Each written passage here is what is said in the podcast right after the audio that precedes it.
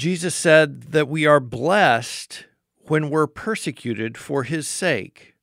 In the Himalayan mountains, Andy Byrd met a teenage girl who put those words on display in a powerful way. And she decided to give her life to the Lord. She was taken by her family into the kind of the courtyard of the community there, and she was they threw rocks at her and the pers- real physical persecution. And uh, because of it, she couldn't walk for quite a while. And she actually, with huge smile on her face, she's telling me this story, would would crawl on her elbows to go to, to a little house fellowship that had been started in her village. And eventually her legs did heal and when I met her she's walking with a with a really strong limp the biggest smile I had ever seen.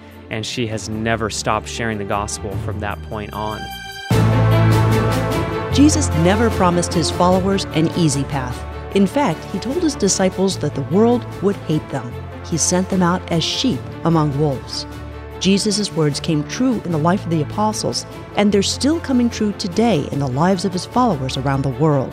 Join host Todd Nettleton as we hear their inspiring stories and learn how we can help. Right now on the Voice of the Martyrs Radio Network. Last week, we began a conversation with Andy Byrd here on the Voice of the Martyrs Radio. He's part of the executive leadership team at Youth with a Mission in Kona, Hawaii. He also directs an event called The Send. At the last two of these events, Andy watched as young people responded to God's call to missions. We were so encouraged by how willing the next generation is to really go. It's like they're waiting for a battle or they're waiting for a cause to give themselves for. And our goal at the Send was to give them the cause of the Great Commission. Andy also told us about his travels to North Korea it was mind blowing. I think it's probably the only place I've ever been where the media under portrays how difficult it really is. I feel like most places I've been, say Afghanistan, um, you get a certain impression in the media and the news, and then you get there, and it's it's there are real realities that are hard, but it was very different. And many places I've been have been like that. North Korea is the only place I've ever been that it was much worse than we know. Andy Byrd also gave those of us who are parents ideas about how to share a vision for missions with our children. I think for us, we've really tried to do mission as a family. And so every year I take each of my kids on a trip with me somewhere around the world. My oldest son, Asher, is 16. He's probably been to 21, 22 nations with me. And so they feel like we're in this together. We just did a road trip across America for about uh, nine weeks. We drove East Coast to West Coast and did gatherings all across America. And our kids were very involved in that, very much a part of that. And so I think we've tried to do uh, family on mission versus like dad's doing this and you know we're kind of here and we're sending him off again that we really would feel a part of it together. And i think sometimes we've done that better than others you know sometimes we've not done it as great. But i would say our kids love the nations our kids love the gospel and they feel a part of what we're doing together. All those clips are from last week's episode of the Voice of the Martyrs Radio. You can hear that entire conversation at our website, vomradio.net, or you can subscribe to VOM Radio wherever you listen to podcasts. Andy has spent a lot of time in the Himalayan region of the world. One of our former VOM Radio guests, Sister Amber, called it the roof of the world. In nations like Nepal, Bhutan, Tibet, it's not a popular thing to become a follower of Jesus. It often leads to intense persecution. I asked Andy about how, in spite of the difficulties, he has seen the Lord at work in this region of the world. Yeah, I love the Himalayas. It's uh, I know there's that book on the five love languages, but I think mountains should be added as the sixth.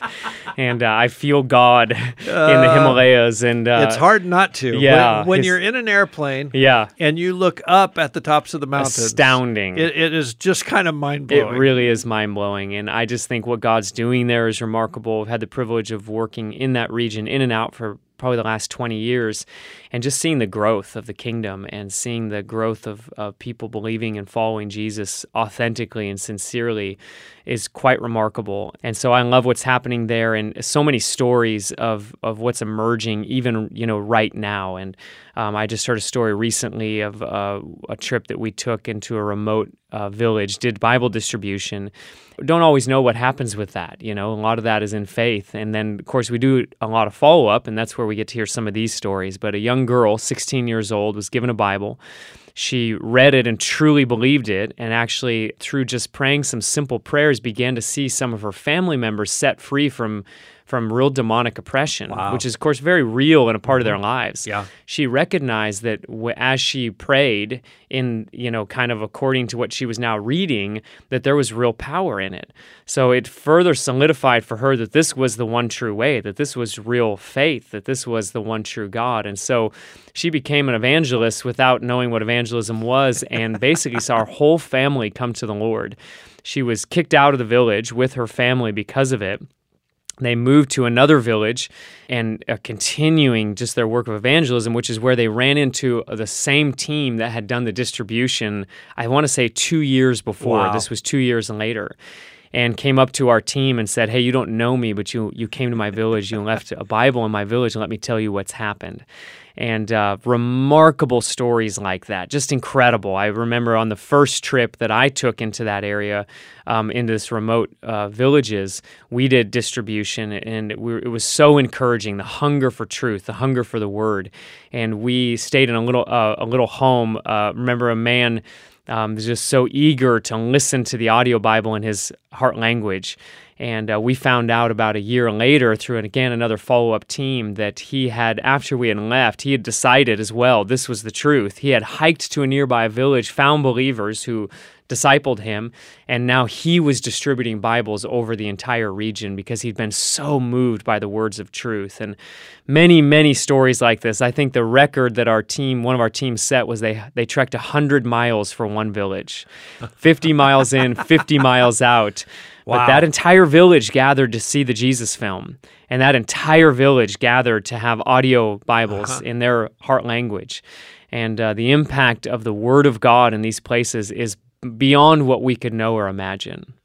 What does persecution look like? You mentioned a, whole family being kicked out of the yeah, village. Like, yeah. hey, we don't have Christians in our village, so if you're going to be Christians, you need to go live somewhere else.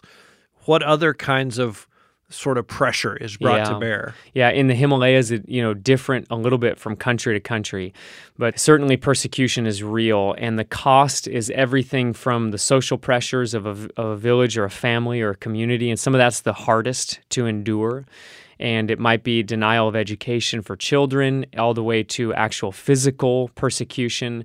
And then in some of those places, it would be governmental as well. Like you, you could face imprisonment, could face heavy fines, could could face um, travel restrictions, and so it's quite a variety in the Himalayas of persecution. But it is very real, and it is very connected to the cost of being a believer in large areas of the Himalayas today. And yet they're willing to pay that price. So I mean, willing. You, you see a young girl who says, yeah. "This is real." Like, like, yes. like I don't know a lot about this, but when I pray, it actually does something. Yes, the cost is worth it. It's so worth it. I'll never forget meeting a young lady in a in one of those nations and very closed.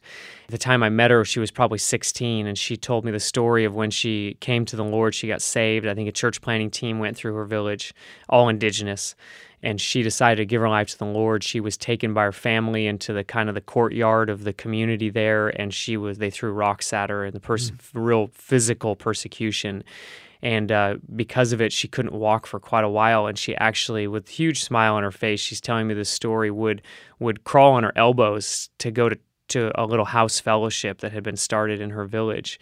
And eventually her legs did heal and when i met her she she could walk but with a heavy limp. And she's by the time i met her she's 16 or 17 and she's walking with a with a really strong limp the biggest smile I had ever seen. And she has never stopped sharing the gospel from that point on. Wow. And that story is one of thousands, of course, in that area of the world. The story of both the persecution and the story of the smile. Mm-hmm. It's, it's in tandem. And we've seen it many, many times. We're talking today on Voice of the Martyrs Radio with Andy Byrd. He directs The Send.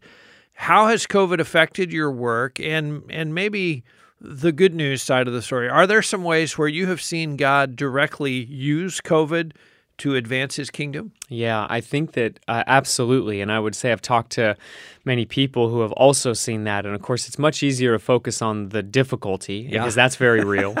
Um, and We the see that challenges. very clearly. Yeah, yeah. Plenty of news on that.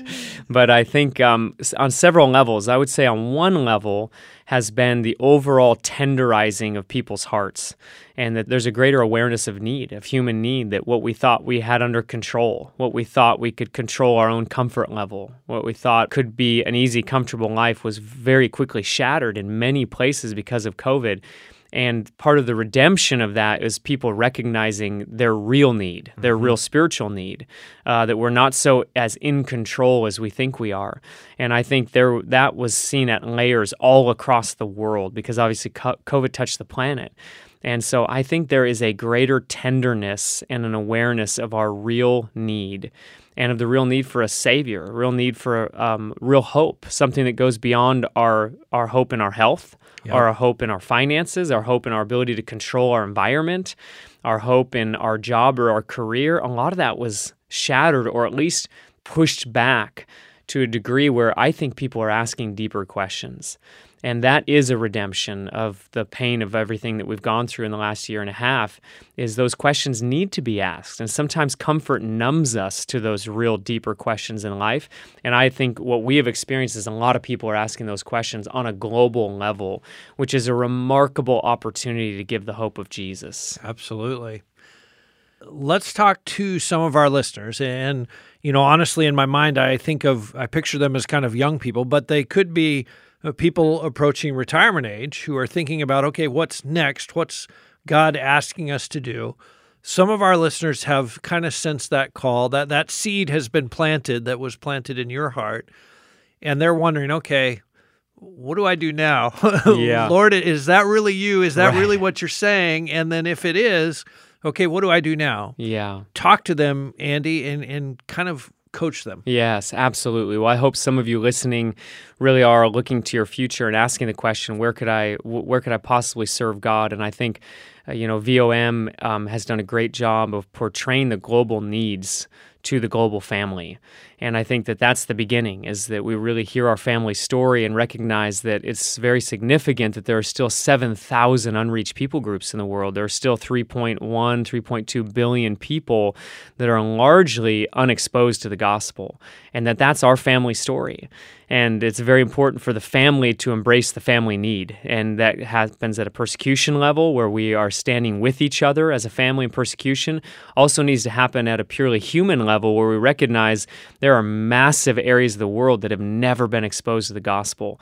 And I think sometimes we overcomplicate it. You know, it's massive need, massive opportunity, but where do I even start or where do I take a step?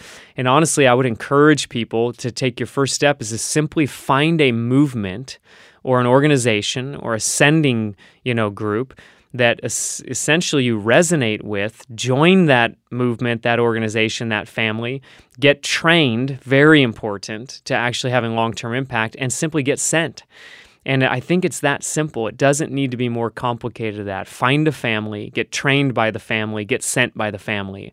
And um, if we would do that in mass, um, we could see the greatest advancement in the Great Commission in human history in this generation.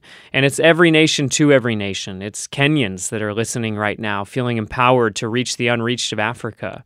It's Brazilians listening right now, feeling empowered in their role in the Great Commission.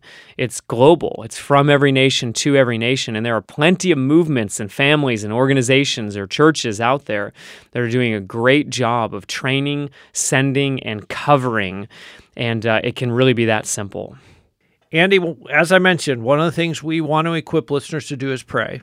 Let's talk about the Himalayan region because, Yeah. again, you talked about that. How do we pray for that part of the world and especially for our Christian brothers and sisters? Yeah, great question. And I think uh, parts of the Himalayas are threatening to probably close down even more. And who knows? Who knows the future? But um, certainly there's lots of conversations at governmental levels and lots of laws that are being talked about. And of course, that has huge implications on real people's lives and freedom and persecution.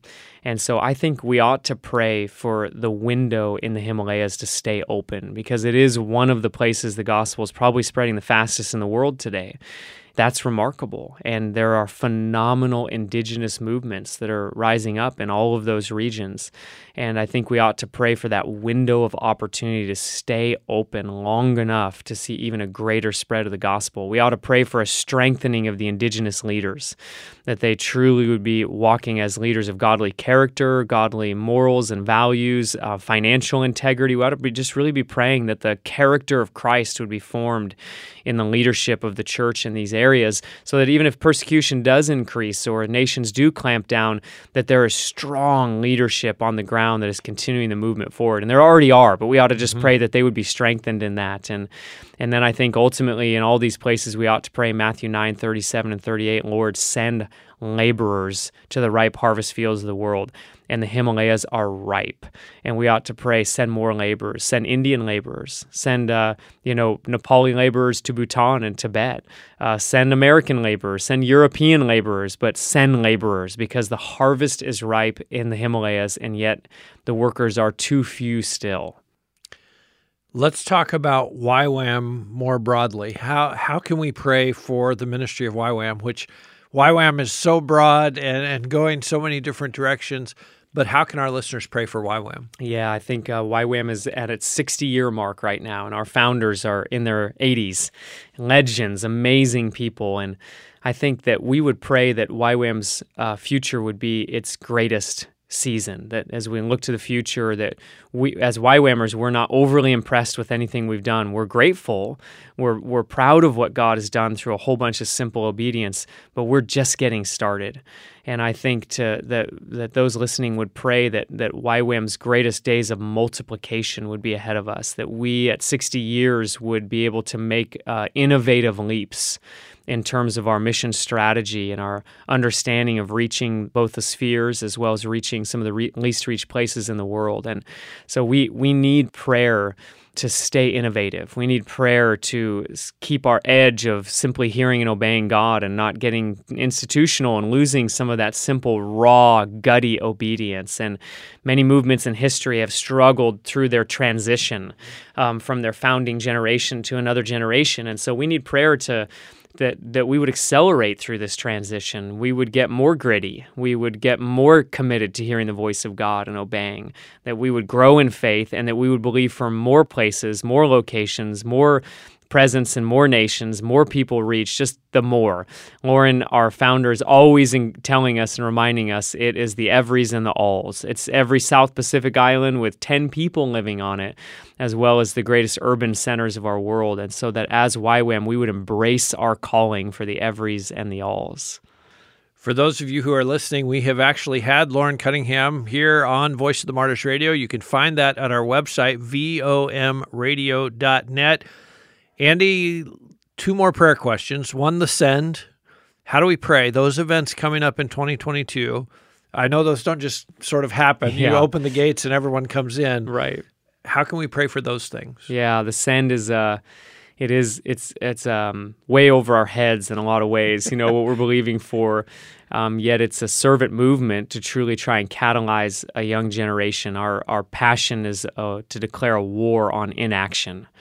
I think the the prayer for us for the send is that there would be there would be a unprecedented unity in the body of Christ in these places that we're going that we could truly stand together for the Great Commission, and that maybe some of the things in the past that would have divided us or kept people from wanting to participate in something like this, some of the mistakes that we've made in gatherings or events would kind of be put behind us, and that the need would necessitate a unity and an urgency that would draw the body of Christ together for the sake of the Great Commission.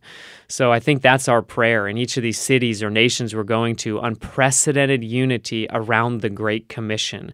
And that really, as, as the church, that we would adopt a mindset that we would send our best to the nations of the earth that it wouldn't be about us and ours and you know our particular place or church or location all of us would be asking the question what about the places where there's almost no presence no gospel presence no church presence? Could we work together to see the greatest wave of missions in human history? So that's our prayer. God put the great commission in the center of the conversation of global Christianity.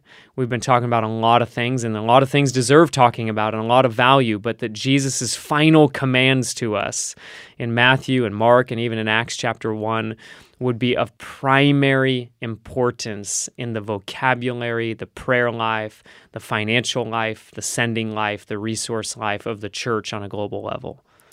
How do you talk to somebody especially a young person, about the sacrifice that's involved. And I think uh, for some reason, the, the person who just came to my mind is John Chau, went to an island, gave his life on the beach. Some of the places that yeah. are unreached, yeah. that's what it's going to take. Absolutely. It's going to take people who are willing to go and give their life on the beach. Yeah. How do you talk to 16, 17, 18, 19 year olds and say, listen, God is calling you, but this is what that calling yeah. might involve. Yeah. What do you tell them? Yeah, it's a, it's a phenomenal question. And Loren and Darlene have always modeled for the last 60 years um, the joyful side of a life laid down, knowing, of course, that that also can be a very painful side. But they've modeled it, they've preached it, they've lived it, and um, they've experienced it. And I think that we've always taken that same tone that it is a great privilege to lay our lives down, whatever that means, for the cause of the gospel. And it seems that the more that we're aware of the beauty of God, the more that we're aware of the extravagance of his love, the more that we're in touch with the glories of eternity, the more that the cost of a laid down life is minimized for the gains of an intimate relationship with God, with a revelation of the beauty of God. And so YWAM has often approached, and Loren and Darlene have often approached the cost of obedience from that perspective of the exchange, the the the great, beautiful exchange that what we gain versus what we are giving up. And of course, the cost is still can be very real and it will require lives and, and people will make the ultimate sacrifice. But if the pinnacle or if the the bullseye of our obedience is still related to intimate relationship with God and extravagant love and his beauty then in a way there's almost a joy to the sacrifice as well. And of course, that's many of the stories that VOM tells from all over the world. And so I think that's often how we communicate to the next generation. The cost will be great, but in some ways, it, it only seems great if we have minimized his beauty or minimized his glory or minimized intimate relationship with him. And the more we can actually talk about the greatness of him, the more we actually begin to minimize the sacrifice or the cost of following him. The the treasure in a field, the man sold everything yes. he had in his joy. Yes. he was excited to sell everything he had. We should have that same sense of excitement. We've been talking today on Voice of the Martyrs Radio with Andy Byrd. He directs the Send. He is part of the executive leadership team at YWAM Kona. Andy, there's some of our listeners who are going to be in Kansas City in 2022 for the Send. How do they find out more? How do how yeah. do they get a ticket? How do they yes. go? Yes, go to the send.org and uh, you'll see our website and you can actually pre-register. We'll get a date once the uh, major league baseball schedule comes out so we're waiting uh, on that. And so that should we should have that date this september for next year. Okay. But right now people can pre-register and they'll be the first to know when that date is released and have the opportunity towards um, actual registration at that point. So a lot of details on there a lot of our story on there a lot of our outcomes and our, our mission initiatives on there. So the website's the best way. Of course social media as well. Instagram and Facebook is the, just the send. I want to encourage you if if you're on the fence, go. Uh, we've talked about the event in Orlando. We've talked about the event in Brazil, and just go and be a part of what God is doing, sending to the nations. If you want to know more about YWAM, their website is ywam, Y-W-A-M dot O-R-G. Andy, I, I love your passion. It comes through the microphone. I know our, our listeners can feel it. thank you for being our guest this week on Voice of the Martyrs Radio. Thank you. Such an honor to be with you. And my prayer is everybody who listens just gets another layer of passion in their own heart for right where God has placed them to walk out their missional calling. Amen. I join in that. And we would love to hear from you. If you go to vomradio.net, you can send us a note. There's a message box in the bottom of the page. Just send me a note. I'd love to hear how God is working in your heart, or what country you're praying for, or what country He is pointing you to serve. Uh, so you can come to vomradio.net. You can send us a message. I also hope you'll be back with us next week as we continue to explore what God is doing around the world, especially in hostile and restricted nations, right here on the Voice of the Martyrs Radio Network.